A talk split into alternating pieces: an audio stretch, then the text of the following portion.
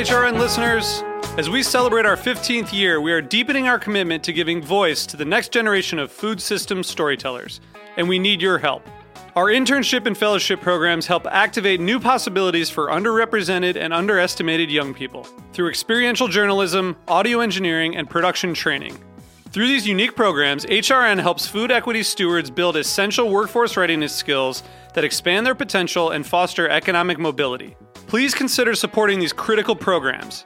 And with a minimum donation, you can be entered to win a dinner for two at an amazing restaurant in one of 8 cities and tickets to a concert at a great venue in one of those cities. We have incredible partners across the country who have donated as they also share our passion for helping to educate the next generation of food system storytellers. Check out heritageradionetwork.org/15 to donate and enter to win today. That's heritageradionetwork.org/15 to donate and enter to win today. And make sure you donate before March 31st. Thank you. This episode is brought to you by Diageo Bar Academy. Learn more at diageobaracademy.com. That's D-I-A-G-E-O baracademy.com. This episode is brought to you by Just Egg. You can't have plant-based breakfast without a plant-based egg. You can get started with a free sample. Just head to ju.st/HRN. This week on Meat and Three, we dedicate our stories to elders, grandparents, and family members who came before us. Some people called on the phone, "What time is your appointment?" Mine's 2:45. Our friend the dentist, he was 3:30. And it was like a social event. It's a small island. A lot of them I knew when I was a kid. So it was, to really help them feel like they weren't alone. There's partly this communal nature of food, and so it can operate as a bridge, not just between neighbors and friends, but also between the living and the dead. Listen to Meat and Three wherever you get your podcasts.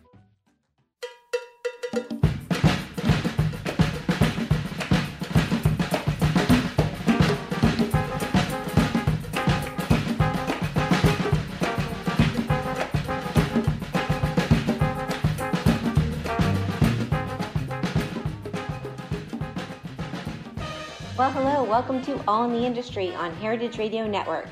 I'm your host, Shari Bayer, and it is Wednesday, April 14th, 2021. This is the 286th episode of this series, which is dedicated to behind-the-scenes talent in the hospitality industry. Today, my guest is an award-winning chef and advocate for the culinary profession, and I'll introduce him fully in a moment. First, as I do in every show, I will start out with my PR tip, and then later we will have my speed round game, industry news discussion, solo dining experience, and the final question. As the founder of Bayer Public Relations, I'm going to tip the show off with my PR tip of the week. So today's tip is to be soigne. By my guest definition, soigne, and that's S-O-I-G-N-E, means elegantly maintained, thoughtfully cared for. In other words, being well-groomed and polished. It's about our appearance and what it says to the world. And how we present ourselves on the outside certainly reflects our insides. So let's dress to impress, as we only have one chance to make a good first impression. That's my tip today. Now I'm thrilled to have my guest joining me. It is Gavin Kaysen, an award-winning chef and founder of Soigne Hospitality Group in Minneapolis, who is known for his nationally recognized group of restaurants, as well as his leadership in the culinary profession. Gavin's restaurants include Spoon and Stable, a 2015 James Beard Award finalist for Best New Restaurant, Demi, an intimate 20-seat tasting menu experience, and Bellecour Bakery at Cooks of Crocus Hill. Gavin is the co-founder of Heart of the House Foundation. He's the president of the Mentor BKB Foundation Team USA, and he's a featured chef, in a new book from Phaidon, Today's Special, 20 Leading Chefs Choose 100 Emerging Chefs. Gavin is also a proud recipient of two James Beard Awards, Rising Star Chef of the Year in 2008 and Best Chef Midwest in 2018. Without further ado, Gavin, welcome to the show. Thanks so much for having me. My pleasure. I'm so excited to have you on. I know we've done a brief interview following your win of the James Beard Awards back in 2018, which was amazing. And but I haven't had the opportunity to dive into your whole background and everything else you're up to, and we'll see how much we can cover in 45 minutes. Yeah. That's always the case, right? Lots to talk about. Yeah, a lot to talk about, because even with my bio on you, I skipped out on many other things, because you're just you've done a tremendous amount of accomplishments over the years. So, but let's dive in then and take me back to a bit to your childhood, or what inspired you to want to become a chef. Yeah, I mean, it all kind of, for me, it started fairly early on. I started to bake a lot with my grandmother when I was 7. And I wouldn't say that like that was the moment in which I decided, oh, this is what I'm going to do the rest of my life. What I did recognize was that was a moment in which I recognized how food brought people to a table, specifically my family, number one. And then what I also recognized is that putting together ingredients of food, and maybe not always that many ingredients, made people happy. And so, I do remember that being like a really big sticking point in my childhood. And so, cooking and baking was something that I always did a lot of, and it was something that was a great, I guess in some ways, kind of an escape for me as a kid, and something I always gravitated towards. And then when I was 15, I met the right guy at the right time in my life, who kind of took me under his wing and showed me the ropes a little bit of what it meant to be in this industry. And that's really what sort of, made me decide like, yeah, this is absolutely something that I want to do. But the idea of cooking and the idea of hospitality is what ultimately drove me to it. Yeah. So then where did you gain restaurant experience following and eventually come to New York City, and who were your mentors along the way? Yeah. So, I mean, that was a big jump to go to New York. I mean, I had gone from culinary school in Vermont, which was New England Culinary Institute. And then I went from there to Domaine Chandon in Napa Valley as my first internship, and then I moved from Napa over to Switzerland, and oh, wow. And that was my second internship. My dad was there for business a lot, like every 6 months, and so I knew that if I took that job in Switzerland, at least I would have an opportunity to see my dad once every 6 months. So I'd have somebody come and visit me, and that was important. But I kind of just took that job as I was 21 years old. I just felt like I didn't have anything to lose, right? And it was a crazy move. And then I moved to San Diego, and San Diego is what got me to New York City, and That got me to New York because I had sent a letter to Danielle. So I had written Danielle an email, or actually, I think I actually wrote him a letter, Boulud, and that was in 2005. And I requested a stage, for 7 days. So it was like one full week, and so what I expected was to do one full week with him, and that 1 week turned into 5 years and then 8 years basically of working for him. But that was 2005, so 2007 I ended up taking the job with Chef and running Café Boulud in New York City. So it's sort of funny how I look back on my career now and think about writing that letter to him and thinking like, oh yeah, maybe he'll take me as a stage, and then it turned into an actual job.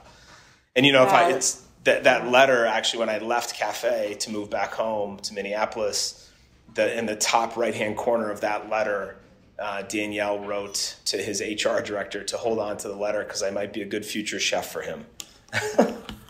Oh wow, that's amazing. Yeah. so funny. So when did you, or what motivated you then to leave Daniel after so many years and move back to Minneapolis, which I believe is your hometown? Mm-hmm. Yeah, and I mean, I grew up. Oh, I was just gonna say, did you? When did you, I guess, have the idea that you wanted to have your own restaurant? Was that something, at the beginning of your career, or just sort of as you were, as a chef, you sort of got the idea of, it might be nice to have my own place? I think I shouldn't say it this way, but I think a majority of chefs probably go into this thinking to themselves, maybe one day I want to open up my own business, or one day I do want to. And then often I think what happens is you end up seeing what that sacrifice means, and then you choose to realize that, yeah, maybe it is for me or maybe it's not. And I've had friends do, both, do stay in the industry and work for somebody, or go off and do what I've done, which is open my own restaurants. I think from an entrepreneurial perspective, I've always had that spirit. So I've always wanted to have my own business. I've always really been inspired by those challenges of what that means. And, when I worked for Danielle, I don't remember how far into the program we were together. But I do remember speaking to him and saying, at some point I am going to leave. I don't know when that point is, but whenever that point comes to be, I certainly want to be able to have that discussion with you in detail. And that was, mainly Danielle is a mentor of mine, has been, continues to be. And I just think that there is a lot of responsibility that needs to be put also on a mentee, for you to be open and honest and transparent with the person who's teaching you, to say, here's what I'm thinking, here's where I want to go, this is my plan, what do you think? And if it's off and they don't think you're ready, then it's important to hear that. And so when we first started to talk about it, it was probably not until 3 or 4 years after that first conversation that I actually left. It was not a quick decision. It wasn't anything about, leaving New York or anything like that. It was just, I knew that I wanted to do my own thing. And I had looked for restaurant spaces in New York City. I had looked in Minneapolis. I was born in Los Angeles, and I have a lot of Southern California connections. So I looked in Southern California at places. I didn't know that. Okay. Yeah. Cool. And so what ended up clicking the best for me, and what felt the most connecting to me, was to move back to Minneapolis, where my family is. And so we decided to do that. What year was that? That was in 2014, because 2014. Okay. And then you started with Spoon and Stable as your first restaurant. Yeah. Tell us a bit about the concept of that, and then how you've grown your restaurant group, which obviously I took my tip from you today. Yeah. I like that. So Spoon and Stable was the first, which we opened in 2014. It's in a building that was erected in 1906 that was originally a horse stable, so hence the name Spoon and Stable. And the spoon part of it comes from my affection of collecting spoons, and by way of collecting, sometimes that's just, they find their way in my pocket. But it's a really beautiful 6,500 square foot space. The floor to ceilings are like 28 feet tall. I have a huge skylight in the middle of the dining room that was originally always there, and it actually runs the whole length of the space, but you only see it in the dining room, and then you can also see it in the back kitchen. So when it's sunny here, I mean, you just see loads of sunlight spill into the restaurant, which just feels so great, especially after long winters that we endure here. And the restaurant is really, it's a collection of, I would call it sort of modernized American cuisine. And while that's kind of a generic term, I think it's probably meant to be that way for a reason, which is, a lot of the food that we do here has a focus on everything from heritage and grains, which is very, very prominent in our community because of how the Twin Cities became wealthy back in the day with all of the mills and all of the flours and everything. And then, we focus a lot on the beautiful proteins that are in the Midwest, the pork and the beef and the chicken, pheasant, duck, all of the great farmers. And then, of course, in the summer and the spring, the bounty of vegetables that we're able to tap into, because, you know, the beauty of being here is that I can be in Minneapolis. We're in a neighborhood in Minneapolis. It's called the North Loop, which was the representation of what the train station was called back in the day. But 25 minutes from my doorstep is a majority of the farmers we work with, which is really exciting. So yeah. we then opened up Bellecour restaurant, which was in Wayzata, which is about 15 miles from Spoon and Stable. And Bellecour was a French bistro and bakery. We unfortunately had to close that restaurant during all of COVID.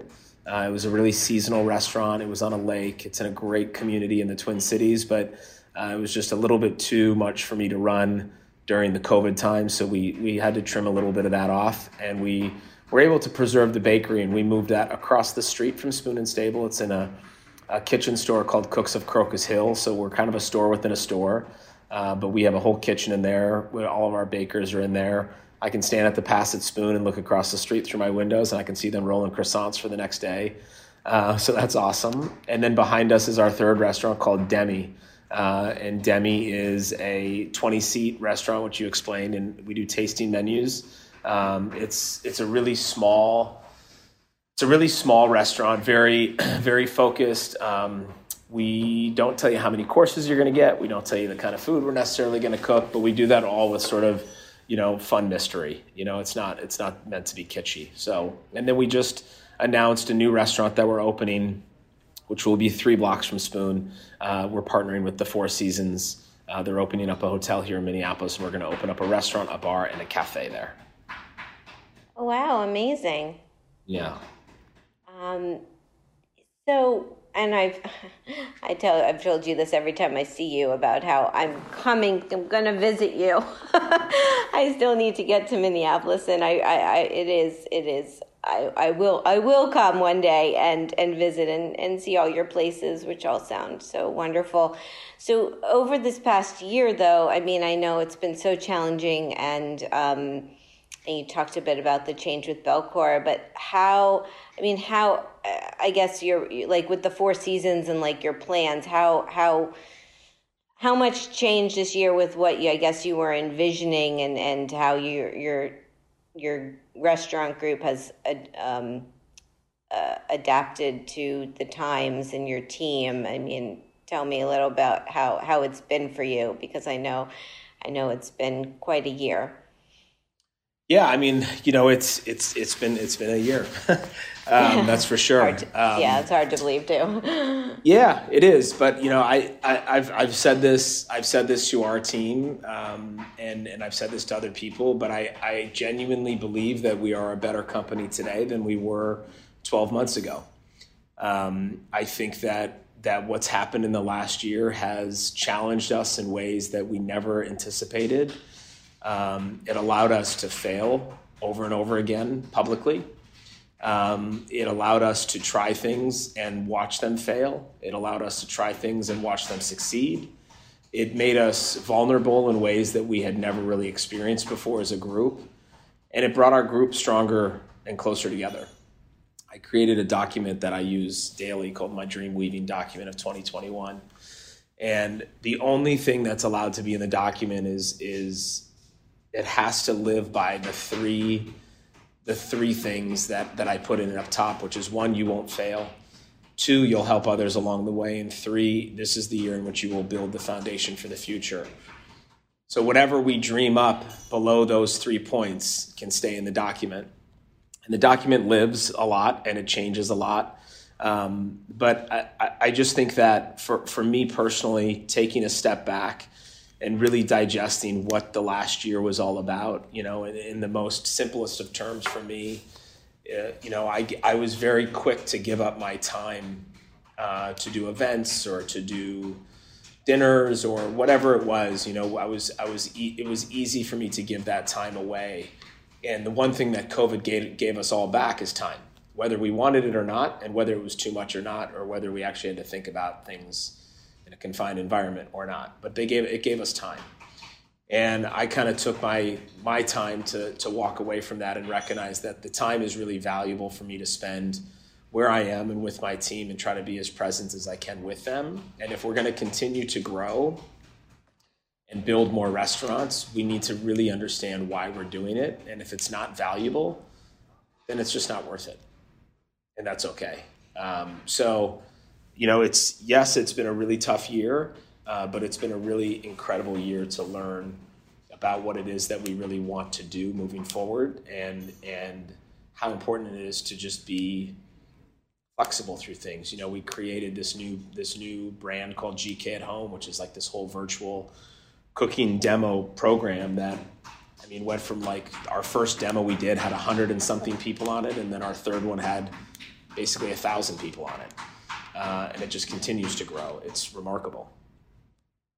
Yeah, that's incredible, and that's a partnership with Williams Sonoma and All-Clad, I believe. Yeah. Yep, that's right. And it's, I mean, everything you said is really great, and you're right, it did give us time, and I feel you've used your time very wisely, which not surprised at all. But let me ask you my question from my last guest on episode 285. I had on Liz Newmark. She's the founder and chair of Great Performances, New York City's premier catering and events company. So her question is, what was your inspiration for embarking on the family, community, health aspect? We're all thinking about Minneapolis differently since the summer with the murder of George Floyd, wondering how that affected your work and how you think about diversity and equity differently in the industry, with it being at the ground zero to the rebirth of the Black Lives Matter movement. She also noted she spent a lot of time on your website, and it was absolutely beautiful with your patronage to local farms and support of the community. And I believe she's, referring to you as being the co-founder of Heart of the House Foundation that you started. Mm-hmm. Thank you. So that was, the Heart of the House was a foundation we created literally 5 days after COVID shut all the restaurants down. And the intention of that foundation was to bridge a gap. Yeah, it was quick. I thought you were going to say like 5 months, like 5 days. No, like, wow. It was 5 days. So a friend of mine who I sit on the board with mentor Sean, who's an attorney, I called him up because I had noticed that Danny Meyer was doing something with his gift cards, and I can't remember what it was, but I think it was like every gift card sale would then go to this 501c3 nonprofit. And I saw very quickly how a lot of restaurants around the country were creating these GoFundMe pages. And I think that that's great. And I think it's honorable, but it was not me. And it didn't feel... it didn't feel like that was something that we would want to do long term. And I've always had the dream to create some sort of nonprofit within our group that would benefit the team. So what better time than to do it then? So 5 days after COVID hit, I called Sean and I said, hey, Danny Meyer created this 501c3. Do you know how to do that for me? He says, yeah, I did it for him. I said, great, let's do it. And it was done. And so what it basically does is we've been taking, my wife and I seeded the donations with $10,000 right out of the gates, and the intention was really to get people to donate publicly, non-publicly, corporately, privately, however they wanted to, and we take applications from our teams, past and present and current, and we help them bridge that gap, especially during the times in which we were all forced to be closed. I don't sit on the board. We have a board of directors who run that, and they sift through the applications and the whole process. We see that organization and that foundation will live on to be more, and we're still kind of dreaming up what that looks like.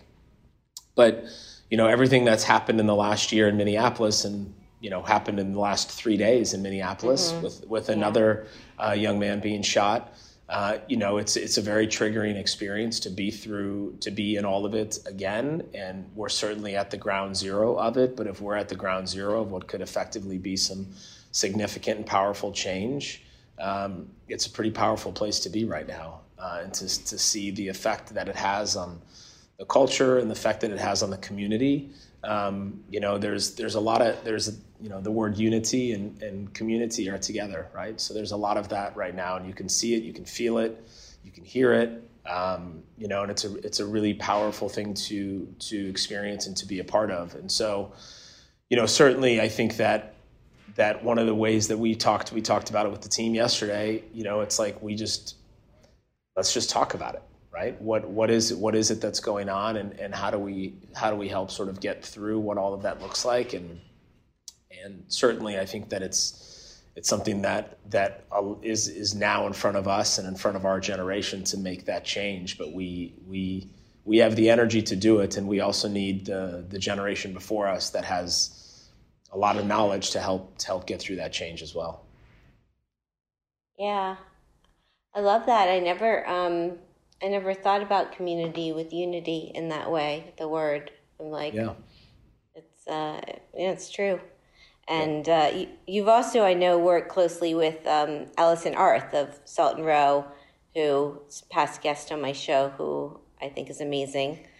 Yeah, she's great. So, yeah, I love that. So, yeah, so she and I co-founded that foundation together, and so she works with us and she works with our team. She lives here in Minneapolis as well, so we spend a lot of time together. Which is awesome. Yeah, she made the move. I remember, I don't know, I saw her, well, she was part of the host conference I did last January, so in 2020. So yeah. That was the last time I saw her. I miss you guys. I know. So we'll have to get soon. We'll see each other in person, hopefully, you know. I hope so. Reunited. So let's talk a little bit about Phaidon's new book, which I have here. And I have to say, you know, I'd seen pictures, but when it came in the mail, I was like, wow, this is like a book. This is like a really big, thick book. It's entitled Today's Special, 20 Leading Chefs Choose 100 Emerging Chefs. And you're in the book as Daniel Boulud, as selected you as an emerging chef. And so, yeah, tell me about your participation in this book and the recipes that you chose to be a part of it. Yeah, it was cool. So, yeah, Danielle picked myself. I know Melissa Rodriguez, who's a part of it as well, who had some good press this week coming out with her purchase of Del Posto, which is exciting. Really cool news. Yeah. Melissa and I, she worked at Danielle when I was at Café Boulud, so our paths crossed through all of that, which was really exciting. But yeah, it's going to be so cool to see what she does with that. And this book is really exciting for us because, you know, Danielle picks us as sort of the next emerging chefs. James Kent is a part of it in our group, and Dave Barron's a part of it in our group. And then the chef up in Toronto, Patrick Chris, is a part of it as well. And so, you know, Danielle picks us and then we get to come up and talk about recipes and talk about what we've created and why and how his mentorship for me has meant so much. I mean, you know, I still talk to Danielle a lot, of course, and we still are very, very close. And you know, it's amazing to be able to. You know, I'll tell you a funny story. So in 2005, I think I read Letters to a Young Chef, the very first edition of the one that he wrote, and I remember reading it and thinking to myself, like, I have to work for him. He's so great. I really love what he's writing, and it's really exciting. And so I, of course, then went to go work for him. And maybe 2 years ago, he wrote me an email and said, I'm rewriting Letters to a Young Chef as a second edition, and I would really like for you to write a chapter in this book for us about discipline.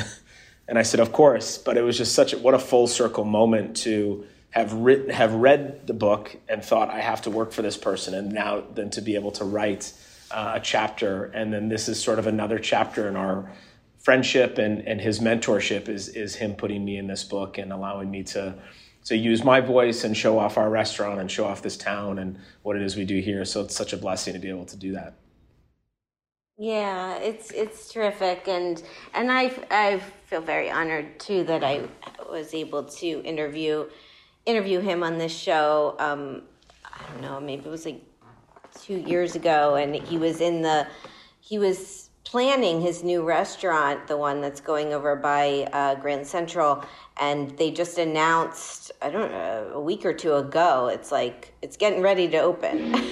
It's soon. Yeah. And I'm very excited about that. I don't know how he does everything he does. He just seems to accomplish a lot in a day and his whole career. I mean, it's... So having him as a mentor is that's certainly very special, I would imagine.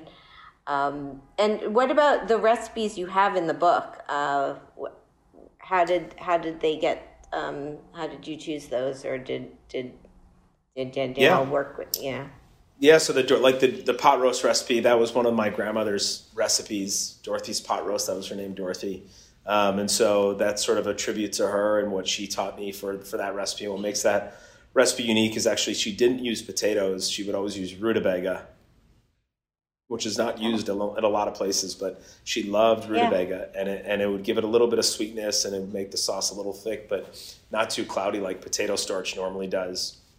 And then the spaghetti nero is a little tip to the Café Boulud times. I created that dish when I was at Café Boulud, and so I took a version of that and put it on our menu here at Spoon. And so that's sort of a little tribute to that. And the honey and cream cake is a dish that Diane Mua, our pastry chef, created 6 years ago, maybe more, 6.5 years ago when we opened Spoon. And it's just been one of those menu items that have stayed on the menu forever, because if we were to take it off, people would be very upset. Very upset. So, yeah. Yeah, I know those dishes. I've heard about those dishes. Yeah, yeah. Oh, well, cool. I think rutabaga is an underappreciated vegetable. Completely. So, oh, cool. So before we take a break, let's just, one more question. What advice would you give to someone who wants to be a chef, a restaurateur, especially like now and where we've, with the pandemic and moving forward with, their careers, of what they want to inspire to do? I mean, I think, as always, it takes a lot of patience, but now seems like such an incredible time to be a part of it, because you can innovate in a way that's never really been accepted before in our profession. And I think that's really exciting. I think there's a lot of opportunity for change. I think there's a lot of opportunity for diversification of our business and of our profession, and where it looks to grow. And I think that as a result, you're going to see a lot of new things sort of pop up and become a different version of itself in front of us. And I think that in and itself is so important. And so, I think more than anything, I would tell anybody that's aspiring to be a chef or to be a restaurateur or whatever it is, Danielle always taught me to be curious, and be genuinely curious about things. And I think that still stands the test of time. Yeah. It's good advice. Okay, so let's take a little break, and we will come back. We'll play my speed round game. We'll talk some industry news. I have my solo dining experience and the final question. So stay with us. This is All in the Industry on Heritage Radio Network.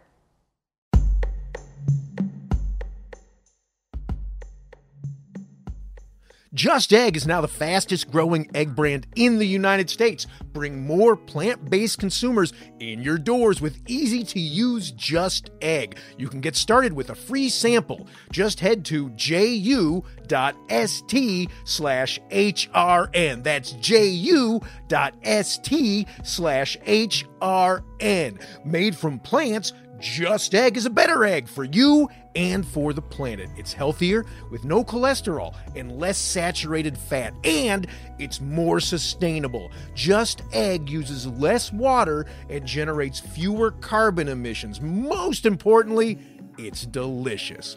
For our listeners who operate a food service establishment, you can get a sample for free. Head to ju.st/HRN. That's ju.st/HRN.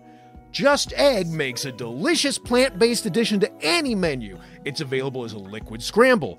Great for omelets, frittatas, stir-fries, and French toast.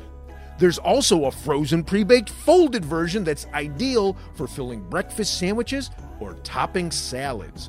Chef Jose Andres calls Just Egg mind-blowing, and Bon Appetit says, it's so good I feel guilty eating it. Put the fastest-growing egg brand on your menu. Get a free sample of Just Egg for your restaurant at ju.st/hrn.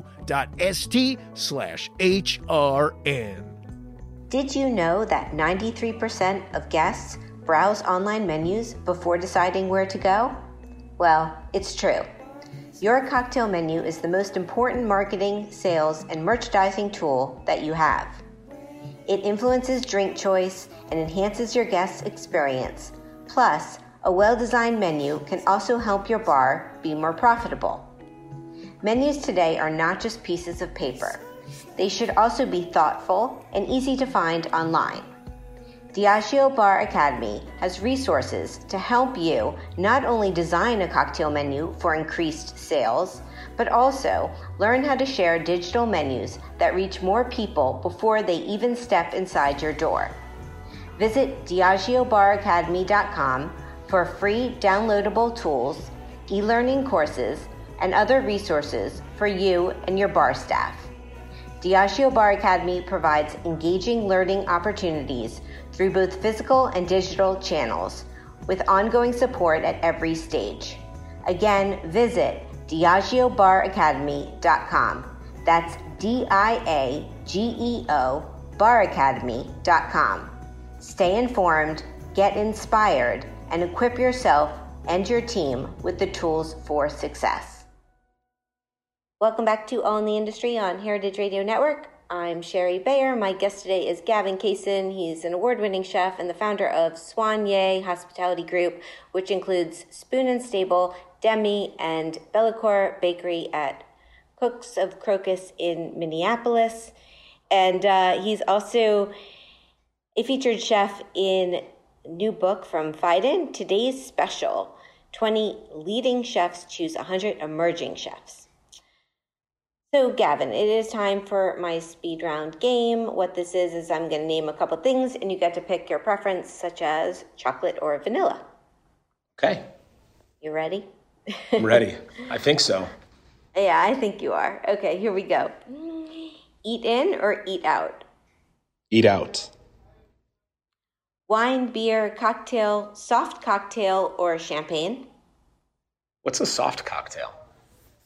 It's my way of now saying like zero an NA proof, cocktail? Non-alcoholic mocktail is another word for it.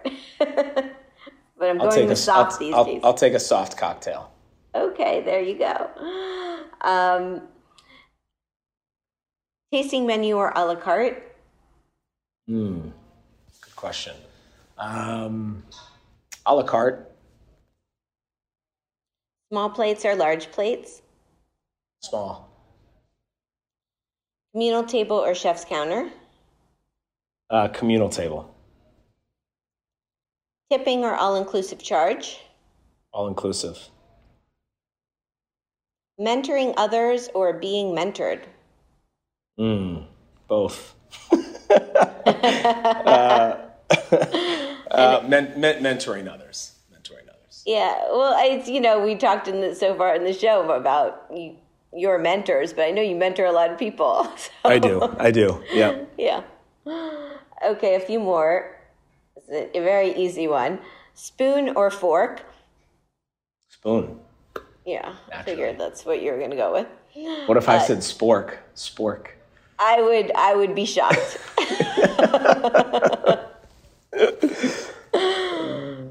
Cheese plate or dessert? Dessert. Manhattan, Brooklyn, or Minneapolis? I mean, I have to say Minneapolis. I'm here. Yeah, I was thinking I don't really know the boroughs of Minneapolis, but yeah, you have to. You're there. Yeah, exactly. Awesome. You're fast. That's the game. I love it. So for industry news, I have an article that was in the New York Times entitled, As Diners Return, Restaurants Face a New Hurdle, Finding Workers. Owners across the country report a shortage in help as rebounding business forces them to compete for a shrunken pool of applicants. And this was by Brett Anderson. Figured you're probably familiar with this, and who better talk to you about this, but it's basically talking about how there's a staffing shortage, which owners and chefs at full-service restaurants are staying is very low. Because there's a lot more job openings coming up all at the same time. And from what I understand, there's always been a bit of a challenge with hiring in the kitchen, but it seems now is even more so. So what's happening with you? Are you having difficulty with this as well? Yeah, I mean, Brett's from Minnesota. His dad Waylon Anderson was our governor when he was a kid. Oh, who knew? Yeah. Yeah, his dad is very famous for being on the cover of Time magazine holding a northern pike fish. But listen, staffing is tough. I mean, we face it. Right now we're okay in the team that we have. Numbers wise, we're doing okay. But we're always looking for people, and it is harder to find people now than I've ever seen it before in my life. Every single restaurant, as you said, is hiring every single position. And so I don't really know where everybody is. I don't know if they've left the industry in whole. I don't know if they're not ready to come back to it. I'm not really sure exactly what it looks like. But it's been a challenge. There's no doubt about that. I think we opened up in the summer for a little bit because we were allowed to open up at a 50% occupancy. So we did that. And then we were all shut down again. And then when we reopened the second time, we lost a few people on that second shutdown, which wasn't a huge surprise, just because I think at that point you're like, are they going to, we're going to close again and again and again? What am I doing? But now that we've been able to open up the second time, it feels better.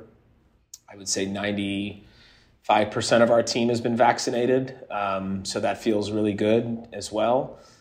We were able to set up a pharmacy actually inside of the restaurant and do the whole company and do some businesses around our street as well. We just sort of set up shop, and they all came in and did their thing and then left. So, we're just trying to find ways to help each other get in front of it that way right now. But it's been hard to find people. It's crazy. I mean, it's like, you see every restaurant in the country looking for people right now.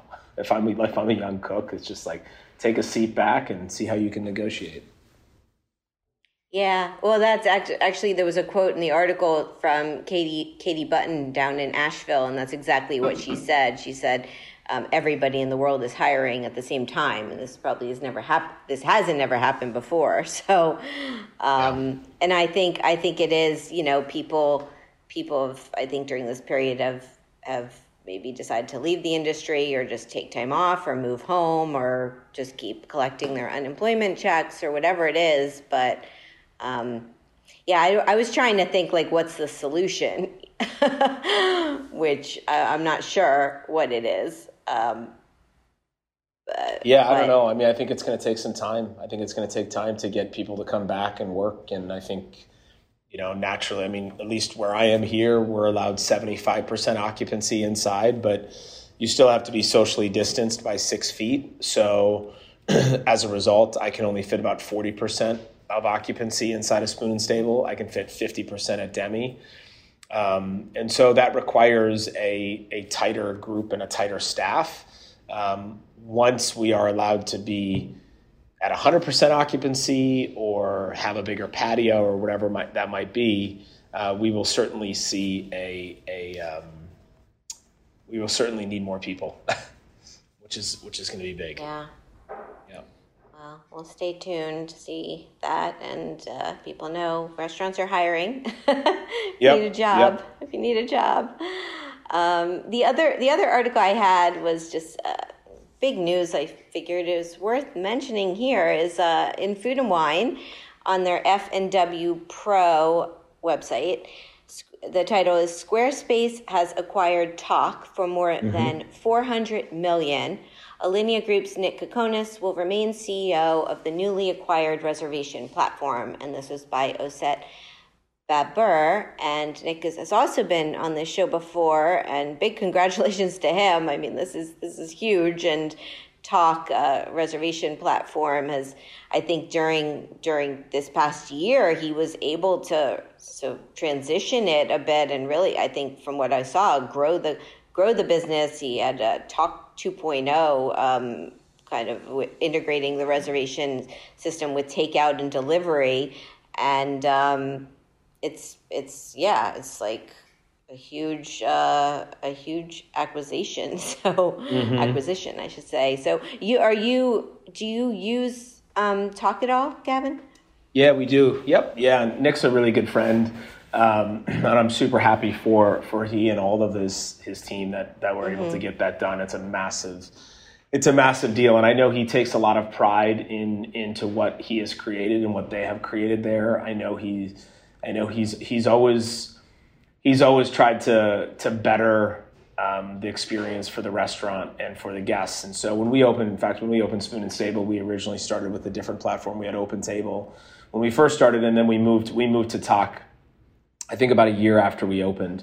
And the only reason we didn't start with Tock was because at the time, this is 7 years ago, at the time, you could only use that platform for either prepaid reservations or deposits. And I was nervous to do that and in the market here. And I'll give Nick a lot of credit for a lot of things, but one of the things that he was always amazing at was listening to my feedback and to our feedback here from our team.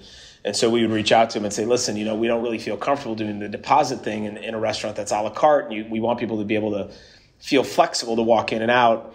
And, shortly thereafter, the reservation system changed. And so people could make a free reservation and it didn't have to be a deposit. But we use the prepaid version of Tock at Demi.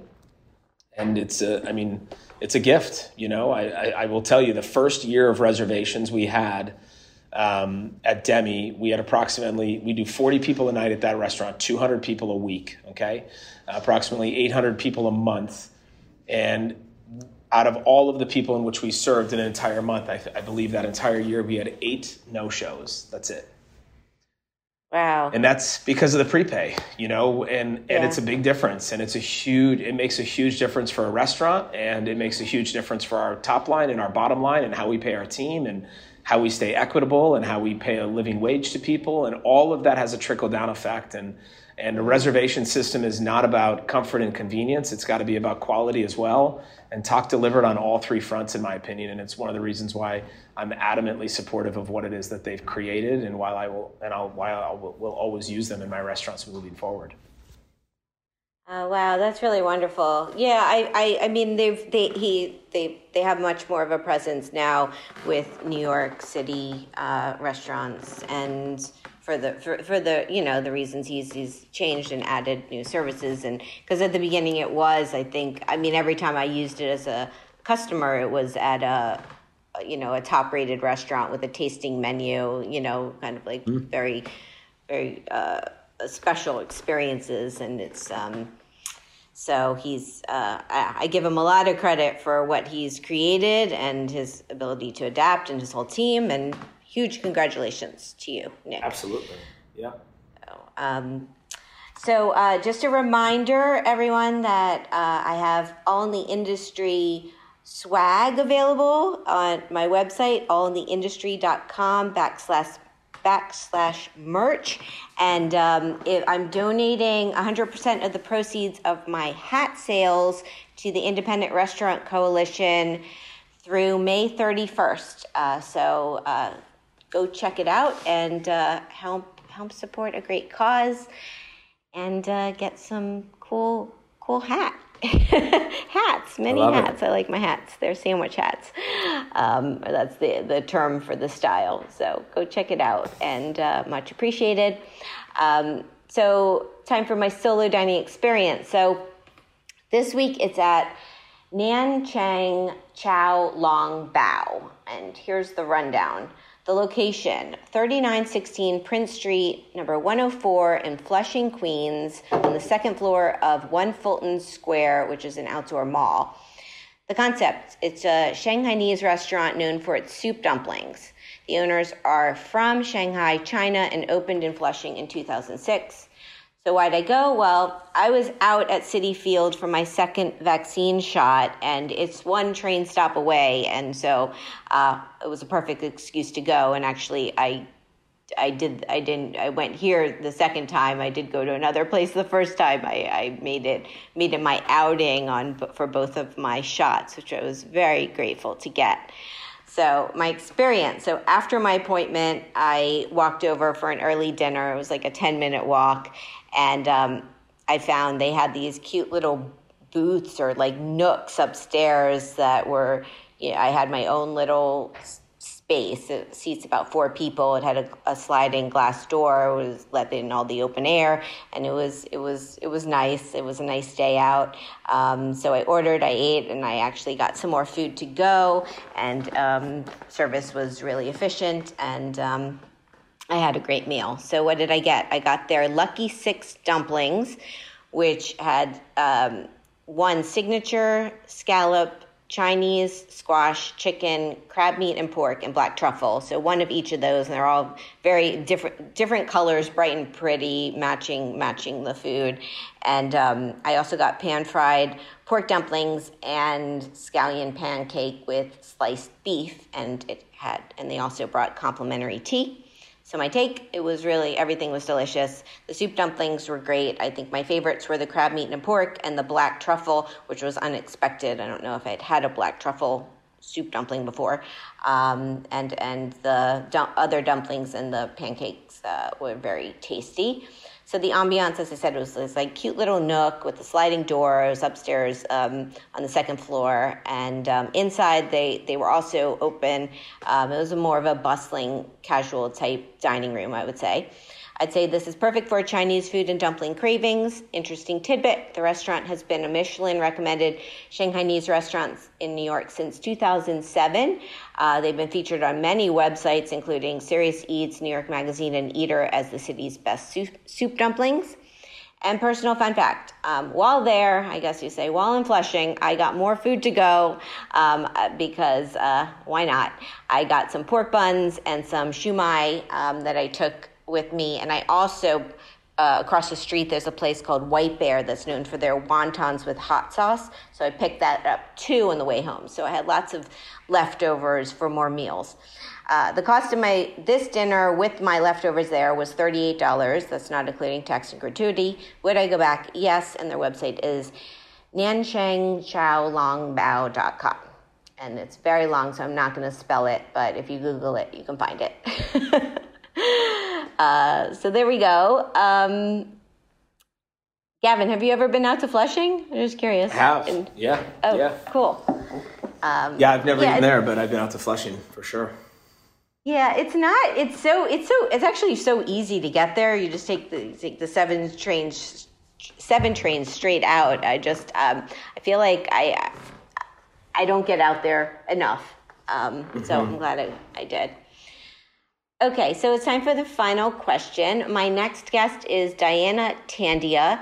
She is the chef and owner of Berber Street Food, which is an African cafe in New York City's West Village featuring African street food.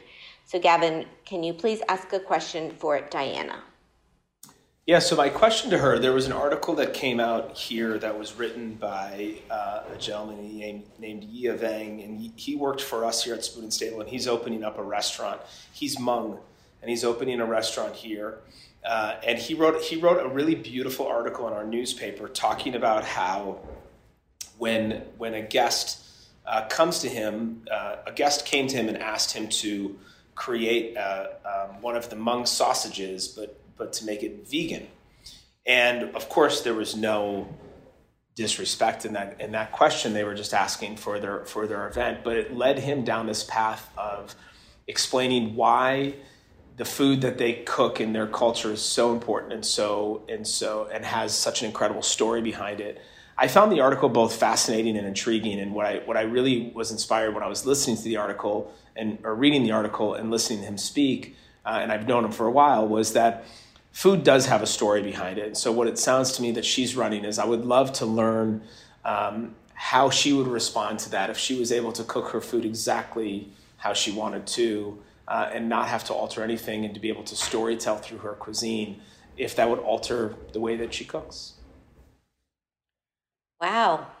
I'm going to ask her. I can't wait to hear how she answers, too. Yeah. Well, that's great. Thank you. And great story behind your question. So, well, cool. Well, thank you so much. I wish we could just go on and talk more and more, but this has been such a treat to get to catch up with you and hear what you've been up to. And I've always been so impressed with everything you've done, and I know I will continue to be because you're just that guy. So thank you so much, Gavin. So my guest today has been Gavin Kaysen. He's the award-winning chef and founder of Soigne Hospitality Group, which includes Spoon and Stable, Demi, and Bellecour Bakery at Cooks of Crocus Hill in Minneapolis. He's also featured in a new book from Phaidon called Today's Special, 20 Leading Chefs Choose 100 Emerging Chefs, and it's now available. You can find Gavin, his website is staysoigne.com. And you can also find him on social media at Gavin Kaysen. And the book is at Phaidon Snaps and # Today's Special. You can find me at Shari Bayer, at Bayer PR, and at All Industry. My Facebook page is All in the Industry. My websites are BayerPublicRelations.com, ShariBayer.com, and allintheindustry.com. All of our shows are archived at heritageradionetwork.org. We are also on iTunes, Stitcher, and Spotify. Thanks, as always, to my engineer today, Amanda Wang. Thanks to Gavin, as well as Heather, Jasmine, and Alex for helping me set this up. I'm Shari Bayer. We are on our spring break now here at Heritage Radio. So my next show will be on Wednesday, May 5th. Till then, stay safe and well, and thank you for being part of All in the Industry. Bye.